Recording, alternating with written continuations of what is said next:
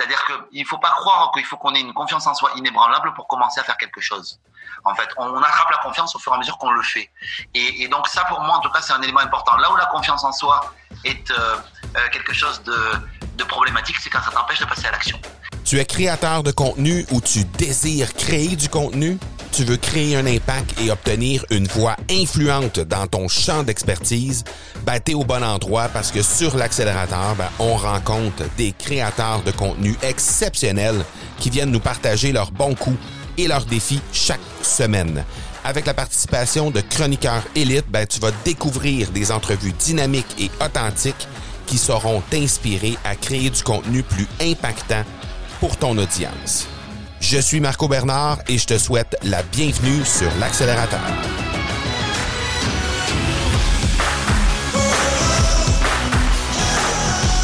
Salut, salut! J'espère que tu vas bien aujourd'hui dans cet avant-dernier épisode de la série La crème de la crème de l'Accélérateur.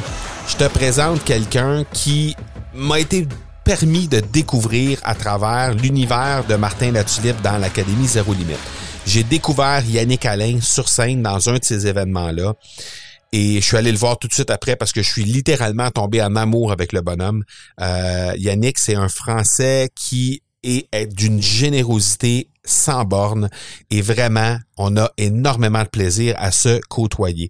Alors, euh, j'ai Je pourrais littéralement passer des heures et des heures à te le présenter, mais l'extrait que je te présente va vraiment te donner l'heure juste sur le bonhomme en question et sur est-ce que ça t'intéresse d'aller écouter l'ensemble de l'entrevue qu'on a fait ensemble? Parce que, comme d'habitude, tu le sais, je t'ai, depuis le début de cette série-là, euh, je t'ai présenté euh, Sébastien Lévesque, no, euh, Mélissa Normandin-Roberge, Martin Latulippe, je t'ai présenté Loïc Simon, Karine Champagne, François Lemay, David Grégoire, Daniel Inkel, Dan Noël, et je t'ai présenté aussi deux épisodes sur les manifestes, celui de deux mille dix-huit et celui de deux mille dix-neuf, qui ont été des épisodes très, très, très marquants dans l'histoire de, euh, de l'action.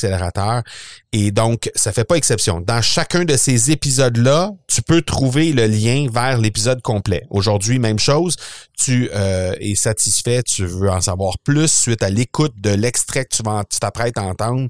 Euh, ben, dans les notes d'épisode, tu as ce qu'il faut pour rejoindre l'épisode complet qu'on a fait ensemble avec Yannick Alain. Donc, sans plus tarder, je te laisse à cette entrevue avec Yannick Alain en te disant toutefois que la semaine prochaine, je te présente le dernier épisode de cette série de la crème de la crème de l'Accélérateur. On va remettre ça un peu plus tard cette année avec une autre série de la crème de la crème parce qu'évidemment, il y en a eu des épisodes qui ont été vraiment très, très bons euh, et j'ai pas pu te les présenter toutes, tous dans cette saison-là, mais je vais euh, refaire une autre saison un peu plus tard cette année qui va te présenter encore treize autres épisodes sur le même principe que ce que je t'ai présenté jusqu'à maintenant, mais il me reste un dernier épisode à te présenter la semaine prochaine et ce sera avec Tarzan K. Alors, je t'en dis pas plus et je te laisse tout de suite à cette entrevue avec Yannick Alain et de toute façon, on se reparle la semaine prochaine pour parler euh, de, de ce dernier épisode de la série La crème de la crème de l'Accélérateur avec Tarzan K.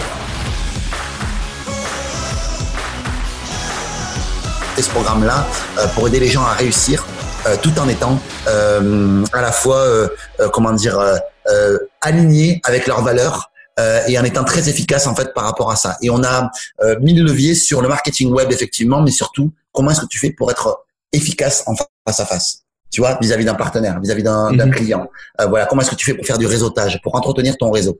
Et donc voilà, on a mis en place ça, ça a cartonné depuis l'année dernière. On est aujourd'hui sur le sol québécois, donc je suis vraiment très très heureux. On a fait notre premier événement il y a même pas un mois et euh, j'adore le Québec. Je suis euh, vraiment euh, un fan de votre mentalité et tout ça. On parlait tout à l'heure de la mentalité parisienne que de, avec laquelle j'ai. Alors la mentalité, pas, pas tous les Parisiens ne sont pas comme ça, mais en tout cas il y a une mentalité générale parisienne qui est pas évidente en fait et, euh, et que j'aime pas trop. Et là, je, quand je suis au Québec et quand je voyage au Québec, je me rends compte d'à quel point on, voilà, je, je me sens plus, beaucoup plus proche de votre culture à vous. Donc voilà, en tout cas, je, fais, voilà, je voulais saluer ça parce que j'aime beaucoup les Québécois et c'est aussi beaucoup pour ça que j'ai accepté l'interview avec toi, mon Marco, parce que bah voilà, j'ai aimé ton approche, j'ai aimé tout ça, donc bah voilà.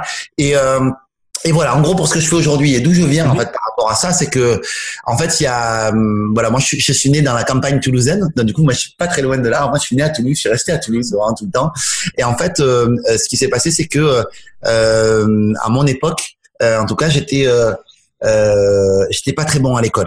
Moi, j'étais pas très fort à l'école. J'étais quelqu'un de, de plutôt même très nul à l'école. Et euh, en fait, à mon époque, euh, soit tu étais manuel, soit tu étais intellectuel.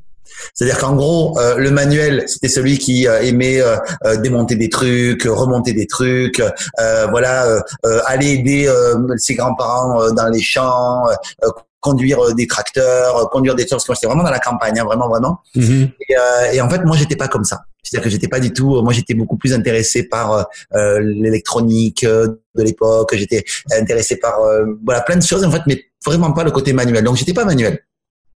Manuel, c'était même dangereux, hein, dangereux pour les gens autour de moi. Dès que je tiens un marteau, hein, c'est compliqué. Hein, c'est, c'est, voilà, je, je, c'est pas bon. C'est pas bon pour les gens autour. C'est pas bon pour l'outil. C'est pas bon pour le clou.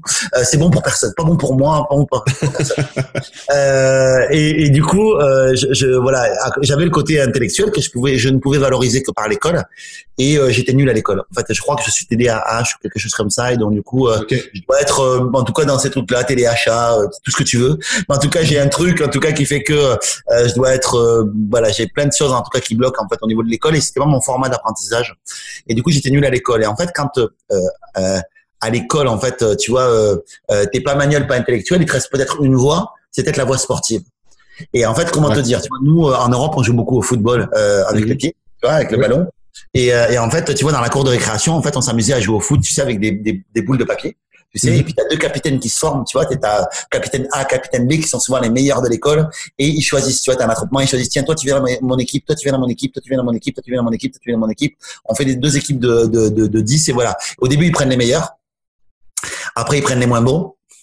Après, ils prennent les filles. Après, ils prennent ceux qui ont un plâtre, tu vois. Et à la fin, il en reste un que personne ne veut. Et celui-là, c'était moi. Ok. Ah. Donc, j'aime autant te dire que j'étais pas manuel, pas intellectuel, pas sportif. Donc, en fait, j'étais pour mes parents, pour mes grands-parents, je suis foutu. En fait, un problème. Tu vois, t'es un problème. Tu te dis, mais qu'est-ce qu'on va faire de ce petit, quoi? Et j'ai une, une de mes professeurs de, de, de, d'école, en fait, qui m'a regardé, qui m'a dit un jour, tu sais, Yannick, ce que tu devrais faire, c'est commercial. Parce que ça demande pas beaucoup d'études. Euh, et que peut-être que tu peux tirer ton épingle du jeu, comme de toute façon il euh, y a personne d'autre qui, qui voudra de toi, peut-être que voilà. Et donc j'ai commencé ma carrière commerciale comme ça, euh, mais en pensant que commercial c'était un embrouilleur. Tu sais, je sais pas si on, on dit ça chez vous, un embrouilleur. Euh, non, pas vraiment. C'est pas une... un camelot, un embrouilleur, quelqu'un qui. Okay, euh, ouais, ouais, okay. Euh, un escroc entre parenthèses. Oui, oui, oui, ok, ouais. Et donc moi je suis parti en fait avec cette idée en tête un petit peu, tu vois, et puis par rapport à ce que j'avais vécu dans ma famille et tout ça. Et donc du coup, en fait, euh, je suis devenu commercial, en tout cas au début, mais j'étais un commercial qui vendait rien du tout, parce que j'étais un gentil, moi. J'ai toujours été un gentil, en fait. Donc, euh, je pouvais pas, tu vois, euh, c'était compliqué. Et, bon, et je travaillais pour des entreprises qui avaient très peu d'éthique, voilà, très peu d'éthique ou autre. Donc, euh, c'était compliqué. Et euh, jusqu'au jour, en fait, où il euh, y a une entreprise, en fait, euh, à qui j'ai vendu. Enfin, j'ai vendu en fait dans une entreprise, et cette entreprise a eu des mots très très durs en fait à mon encontre, parce que ben, j'avais eu des scrupules en fait à vendre à la dame, et je lui avais ramené son contrat. Et euh, il m'avait même menacé, tout ça et tout, donc c'était compliqué. Et je me suis dit, mais je vais laisser tomber en fait ma carrière de commercial. Je suis pas fait pour ça. Mais je suis fait pour quoi? Parce qu'en réalité, euh, je suis nul pour tout. Et je et j'estimais, j'avais un gros syndrome de l'imposteur. Euh, j'estimais en fait que je, je pouvais réussir en rien en fait moi. Et que et que voilà, donc j'étais, j'ai, je suis pas quelqu'un qui est très confiance en soi. Même aujourd'hui, hein, Marco, faut que tu comprennes que je suis pas quelqu'un de très confiant. Mais à la fois, cette confiance-là, et ça sera ma petite parenthèse, je pense moi que ne pas avoir confiance et d'avoir le syndrome de l'imposteur, c'est aussi une grande qualité. Euh, pourquoi? Parce que je pense que le manque de confiance en soi te met des, des, des seuils de vigilance à ouais. des endroits en fait où quelqu'un qui est hyper confiant euh, ne va pas mettre. Euh, qui, euh, les, les gens qui sont ultra confiants et qui ont une grosse confiance en eux ne sont pas les meilleurs.